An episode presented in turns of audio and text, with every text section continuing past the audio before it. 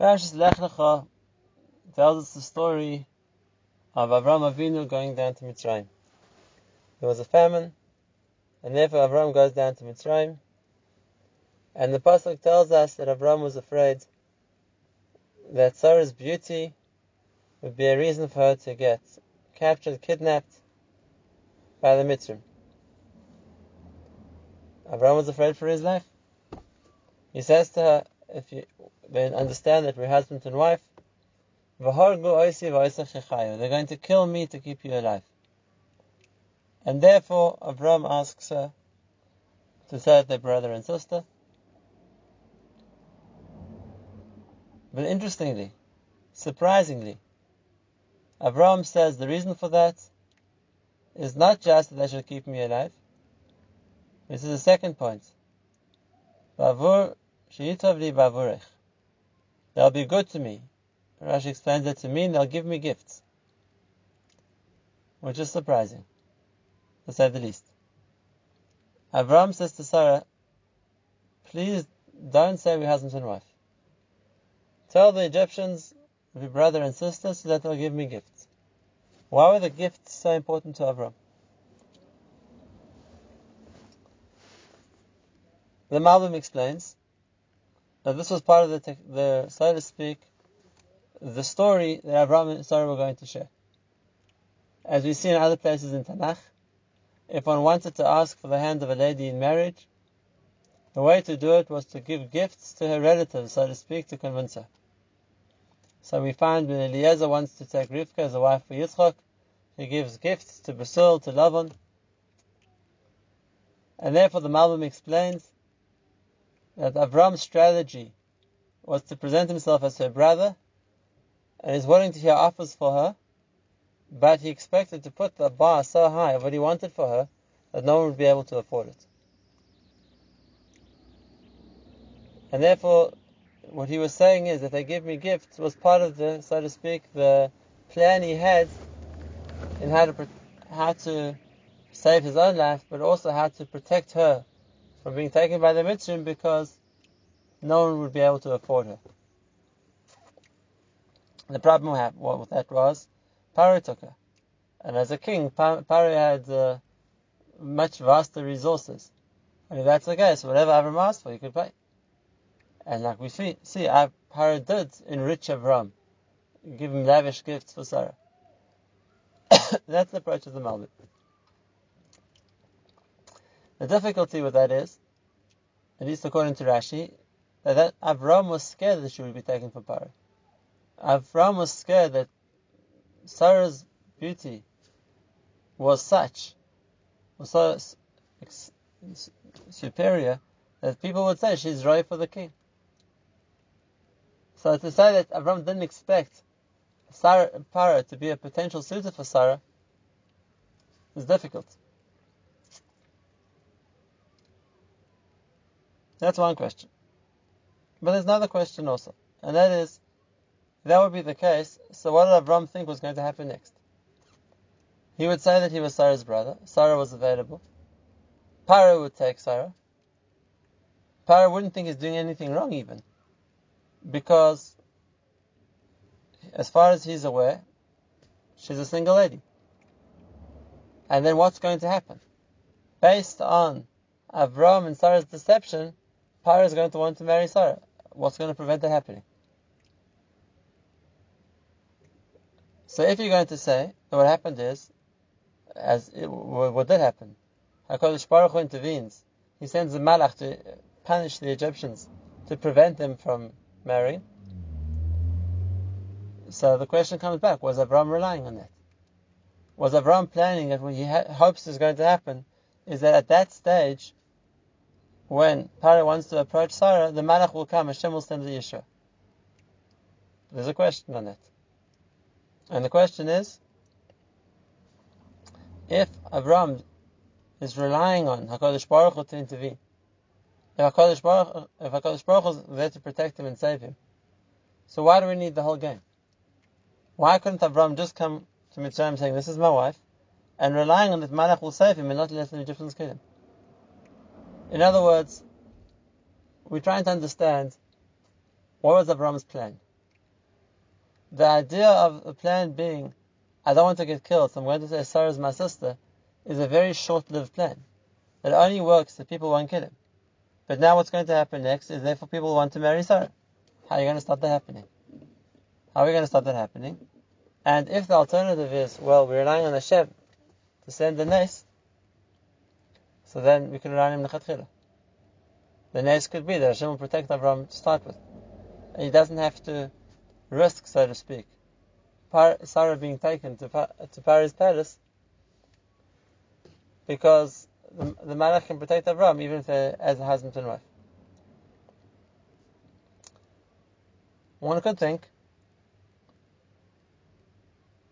to explain Avram a simple answer based on the story in the Gemara in Kiddushin. The Gemara says in Kiddushin that in the Beis Medrash of Abaya, in Abaya's yeshiva, there was a certain shade, there was a certain demon, a very fearsome demon with seven heads. And uh, it seemed it could do damage, it could injure people who came into contact with it. And therefore all the Bnei Yeshiva were scared of this demon. The Gemara says that Abaya heard that a certain Tani, a certain Amori, his name was Rav Acha Bar Yaakov, was coming to visit the town.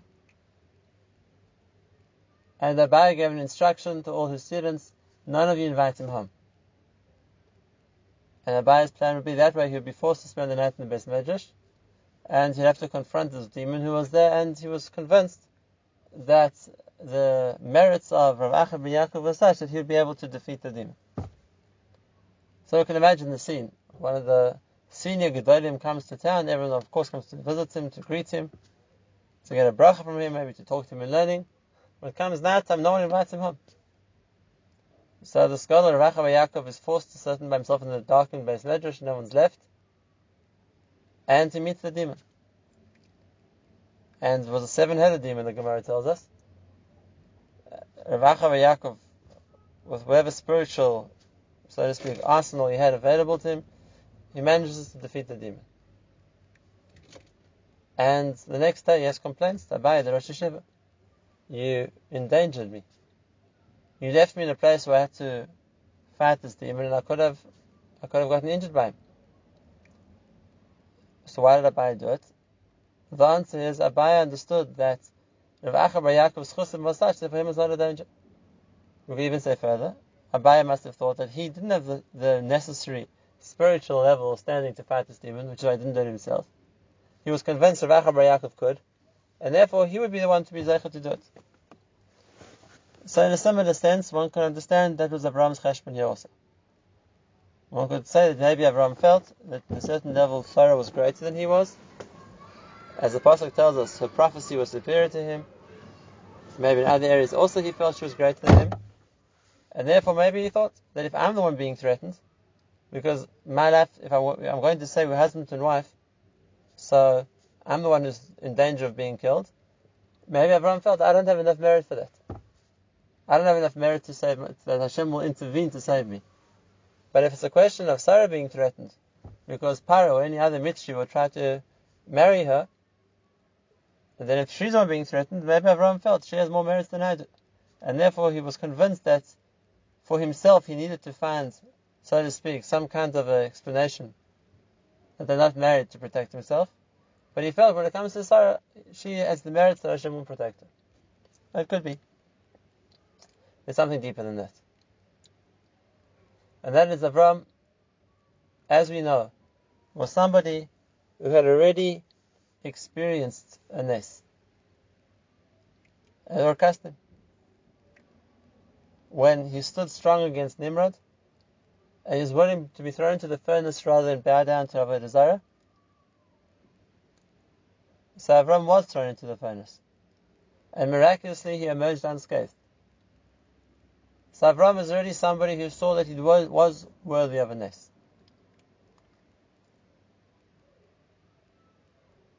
But there's something deeper. And that is, Avram felt, Nisim don't come for nothing. A nes doesn't come undeserved. It's true Avram had been zeichet to a nes, but that was in reward for the Mesiras Nefesh that Avram Avinu displayed. He survived the fire of Nimrod because he was willing to be thrown into the fire of Nimrod. Hashem saved his life because he was willing to be Moser Nefesh al Kiddush Hashem. And then, then when a person has Mesiras Nefesh, he deserves a nes. But just a ra- for a random, so to speak, incident, or an unrelated threat, maybe a person doesn't deserve a nes. And therefore, we can understand that Avram felt, if we're going to go down to Mitzrayim, and I'm going to say we're husband and wife, the Mitzrayim are going to want to kill me. What Mesiras Nefesh has he shown in that circumstance to, to deserve a miracle? Nothing. So maybe, maybe, maybe he doesn't deserve the miracle. But what's going to happen is he's going to say they're brother and sister. And as a result of that, Sarah is going to get taken to the palace. And now, she is going to have to exhibit Mesiras Nefesh to refuse the advances of Paro. Now she's done something which will entitle her to the nes. She shown Mesiras Nefesh and never shall deserve to be saved. So Mesiras Nefesh doesn't come just randomly. Uh, the nes doesn't come just randomly. There has to be uh, what a person does to deserve the nes. And therefore Avram felt that Sarah's being strong in the nisayon that she was going to face, that would be the Siyat Dishmai to deserve the nes. And therefore, when Sarah would refuse Paro, that's when Hashem sends the Malach to, to afflict Paro in his household, and that's what eventually saves her. So we've already learned a certain new depth. Why Avram expected that Sarah would be saved, but there's more than that. We can look at it even deeper. And that is, why did Avram leave Eretz Canaan? The answer was, there was a famine. And in a famine, he felt there was a sakanas nefashis, there was no food to eat. So he felt compelled to leave. So he go to Mitzrayim. And where did he go to? He goes to Mitzrayim. And he feels by going to Mitzrayim, he's endangering his life. Because in Mitzrayim, he's scared he's going to get killed for because Paro or anyone else would want to marry Sarah. So why did he go? Why was it kedai, so to speak? Why was it the right decision to trade one example, one circumstance of Pikuach Nefesh for a different one? Why was he allowed to put himself into the sakon of going to Mitzrayim, where there was a real risk he felt of being killed? So really, this is an opportunity to discuss a topic which applies to every incident which we learn about the life of the Avos. And this is just the case in point. We have a principle which Chazal tell us, the Ramban elaborates on when it comes to the Avos, a principle called Maise Avos Simen Lebanim. The actions of the Avos were, so to speak, laying the path placing the foundations for what their children would later do. This wasn't on some random incident. Everything which happened to Avram Avinu, to Yitzchak, to Yaakov, to our Avos, was really a precursor for what was going to later happen to Klal Yisrael. But it wasn't just meant to be, so to speak, for us uh, something which we could learn or see in advance. It was much more than that the Avos by achieving what they achieved in their lifetimes. Built into the genetic, so to speak, composition of Klal Yisrael, that when Klal Yisrael, years or centuries or even millennia later, would be in that situation, they already have within them the latent potential and ability to confront the challenge and to overcome it. It had already been done. We're going to say more than this. That's why they're called Avos. They're called fathers because they built, they already experienced, so to speak, everything which is going to happen to Klal Yisrael, and they've already laid the foundations for Klal Yisrael's success. If, for example, if we talk about the struggle between Klal Yisrael and the empire of Rome, that struggle had already been fought between Yaakov and Esav. And Yaakov's original victory has already laid, so to speak, the foundations for Klal Yisrael's eventual victory. we're just following the script which has already been, so to speak, determined by the conflict between Yaakov and Esau themselves. And that's the same in everything. The Maiseh Avos, what the Avos did was preparing, so to speak, the kernels which would flourish into the victory which Klal would eventually experience. That it needed that spiritual input, that original energy that the Avos gave, so that Klal Yisrael, facing similar circumstances, would have the wherewithal, would have the ability to be successful and to be victorious as well. Therefore, in that context, we have to see the idea of Avram going down to Mitzrayim differently.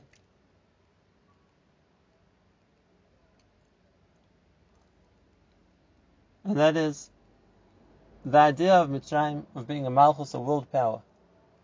What that means, why one nation rises to world domination, why one country becomes the center point of finance, of politics, of commerce, of the power of the whole world.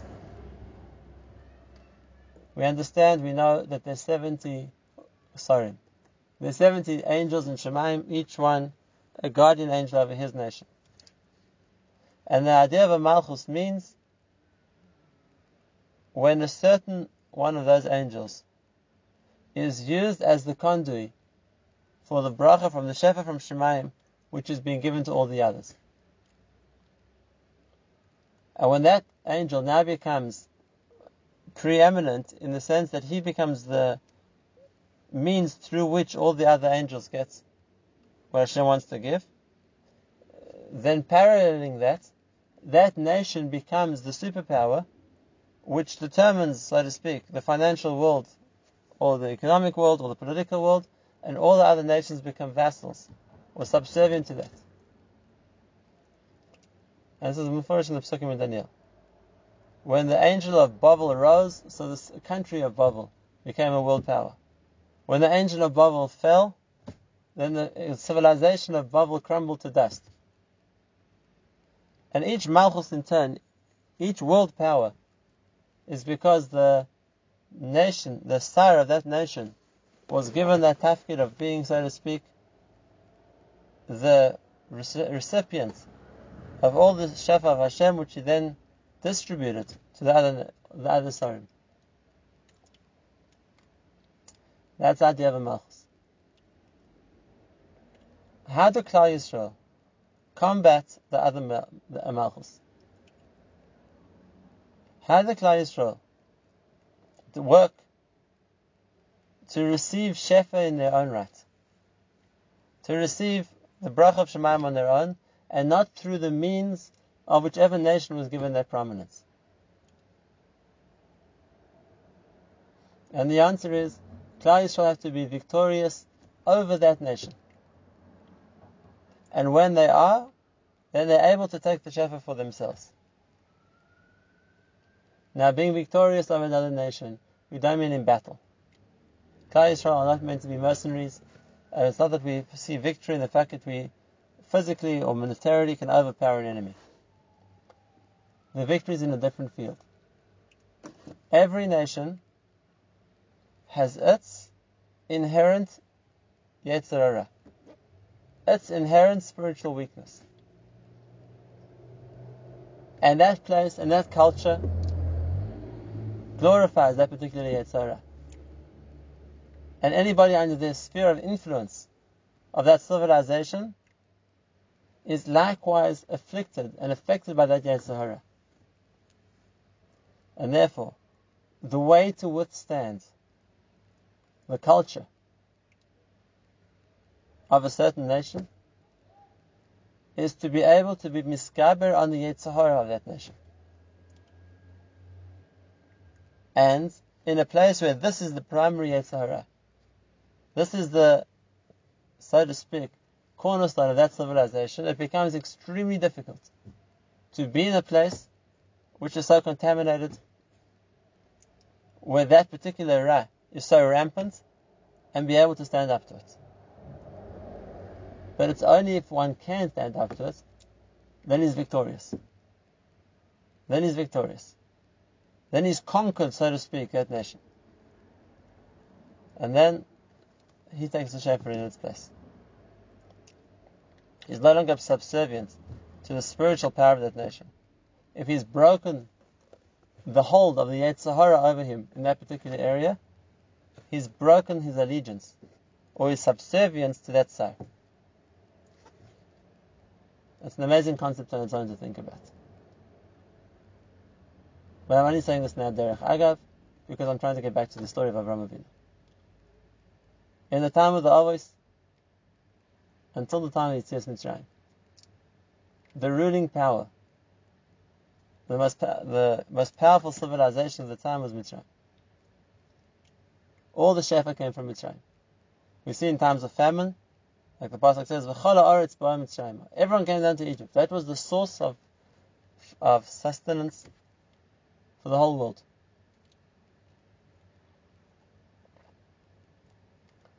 Klal Yisrael's sojourn in Mitzrayim was there for them to be victorious over Mitzrayim. And as we explained, victory over Mitzrayim didn't mean physical battle. Victory over Mitzrayim meant victory over the weakness of Mitzrayim, over the Yetzer Hara of Mitzrayim. What was the Yetzer Hara of Mitzrayim? We know. The Pasuk tells us clearly. Mitzrayim was a culture of rampant Arais. Mitzrayim was a place of the most perversion of immorality. Mitzrayim is even called Erva Sa'aretz, the Erva of the world. That was the inherent evil in Mitzrayim. And people who went into Mitzrayim would be influenced, affected by the Ra of Mitzrayim. You see, by Avraham Avinu, he had traveled through many places with Sarah. And she was equally attractive and equally beautiful in all of them. It was only when it came down to Mitzrayim that Avram was scared that the immorality of the place was such that he'd be killed for her. But if that's the case, what did Avram have to do? What was the way to overpower Mitzrayim? And the answer is the way to overpower Mitzrayim is to stand strong, resolute against the Ra of Mitzrayim. That's what Avram is telling Sarah. How's it going to happen? If they're going to say they're married and Avram is going to get killed, there's no nisayon there. There's no opportunity to misgaber and Mitzrayim. It would dafka be to Paro, Avram saying it's Sarah's sister. And now Paro tries to marry her. And Sarah is strong enough to stand up to Paro and refuses advances. That's the hiskabrus. That's the strength which will overcome Mitzrayim. That's the point of victory, where someone is able to withstand the Yetzer of Mitzrayim. It wasn't easy. In this particular case, Paro didn't even think he was doing something wrong. As far as he knew, Sarah was a lamb mutter to him. So Sarah couldn't even refuse his offers to become the empress of Egypt by saying it's forbidden. Why is it forbidden? You said you're his sister. This was Sarah's nisayon. And as much as being thrown to Ur Kasdim, because Avram refused to worship Avodah Zarah was Avram's nisayon, standing up to Paro was Sarah's nisayon. But it was necessary. Because it was Dafka that point which gave Klal Yisrael later, many years later, the ability to miskaber over Mitzrayim. The Maise Avos, Sarah's strength of resisting Arais was as deeply embedded into the psyche of Klal Yisrael as Avram's strength in resisting Avodah Zarah. And this would later stand Klal Yisrael in a good stead. Because when the Jewish people as a whole came down to Mitzrayim, and the Jewish nation in its entirety needed to defeat Mitzrayim, the Midrash tells us. How were they able to do that? How is it possible that an entire nation, which had been enslaved, which had even been brought to worship Avodah Zarah, were able to remain completely pure in their morals, were able to maintain their kedusha so much that Hashem is prepared to give edus that none of them fell for for the Yetzer How is it possible? And the answer is that was the influence of Sarah Imeinu. The Midrash says it Mefurish. B'schus Sarah, the trailblazer, the one who first stood up to Mitzrayim and imbued that strength for the Kedusha of Klal Yisrael into, so to speak, the very fiber of Klal Yisrael, that gave Klal Yisrael later the opportunity to do the same thing on a much bigger scale. That's the Maise Avos Simen Lebanim. And therefore, it wasn't just that Abraham was running from a famine. Like we asked, why put yourself into a different sakana? It's Abraham understood. Klal Yisrael are going to have to confront Mitzrayim as the of, as the father of Klal Yisrael. He and Sarah are going to, have to first give Klal Yisrael the ability to succeed. They're going to have to first confront Mitzrayim and their victory would lay the path for Klal Yisrael's victory later on. Like I said, if we're going to call Ur Kasdim Avram's victory, Avram's Mesiras Nefesh, what bolts into the very genes of Klal Yisrael, the ability to stand up for Kiddush Hashem, to be willing to be subject to the sword or to the fire or to the Inquisition, not to relinquish Emunah, then what built into the fabric of Klal Yisrael the ability to be Moser Nefesh for Kedusha, for purity, was Sarah's strength in the palace of Paro. And now we it's an amazing thing. The question we asked before. Avram says that they'll give me gifts. Why did that interest him? But we see a curious parallel. When it comes to the Bris Bein Habesarim, when Hashem tells Avram, Your children are going to be strangers in a land not theirs, they're going to be subjugated, they're going to be enslaved. That was Goddess Mitzrayim. But in the end, they'll go out with great wealth. Why was that the focus of what Hashem told him? And the answer is that's the sign you've been successful. That's the sign you've been victorious if you take the shefa back from the host nation, that's a sign you've defeated them. Just as a parallel. Klal Yisrael's nisayon in Bavel, Klal Yisrael collectively did not succeed in. There were individuals. Klal Yisrael as a whole didn't succeed. And therefore we don't find that there was any redemption from God as Bavel where we took the shefa from Bavel. When it came to Mitzrayim, the Nebuah was Klal Yisrael are going to be successful. Klal Yisrael will overcome Egypt. And the proof, they will take all the wealth of Egypt when they leave. They will empty out Mitzrayim like the Pasuk tells us. Gadol. That's the sign of victory. And the victory of Klal Yisrael was that they all withstood the temptation of Arais. And Avram tells Sarah, that's what you're going to do also. This is your ability to build that strength into Klal Yisrael. And the proof of your success, that they're going to give me gifts. We're going to leave from Mitzrayim with tremendous wealth. Because that shows we overcame the Ra of Mitzrayim and we got the Shefa from them. And that's the case. On their way down to Mitzrayim, Avram was poor. Rashi says on the way back he had to pay his debts. And when he came up from Mitzrayim, the Pasuk tells us, V'Avram koved ma'oid. He was weighed down heavily with all the acquisitions of Mitzrayim. They asked the question.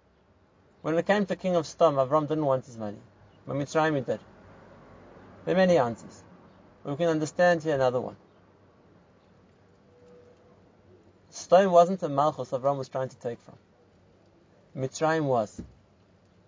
And therefore, the symbol of the victory over Egypt was that Avram came out with Matanis. He had taken the Shefa from Mitzrayim because he had been miskaber in the Rav Mitzrayim. He? Sarah. This was Sarah's Nisayon. This was Sarah's greatness. And this was what she imbued into Klal Yisrael.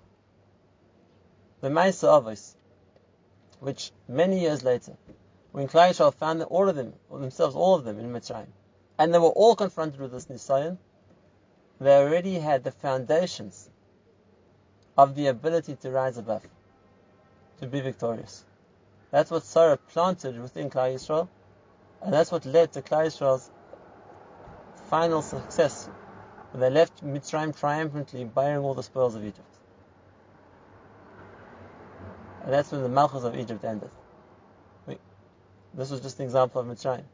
In truth, if we understand this, this applies to every goddess. Every Malchus in the world, which is given that ability to be the source of Shefa for the whole world, it's there for Klal to defeat. And the way Klal Yisrael defeats it is by being miskaver on the Yetzirah, on the Ra, which is unique to that Malchus. When we Klal Yisrael rise above that Yetzirah, then we've defeated the spiritual koich of that side. And the proof of that, we take all the shefa from them. Klal Yisrael emerge victorious. That's the deeper lesson of Avram's travels in Mitzrayim. Of why Avram was willing for Paro to get taken to Paro's palace. Why Avram said as a result we're going to come up with great wealth. It's also the understanding of where Klal Yisrael get that strength to be Moser Nefesh for the Kedusha of Klal Yisrael. And how Klal Yisrael later were able to be miskaber over Mitzrayim and emerge victorious.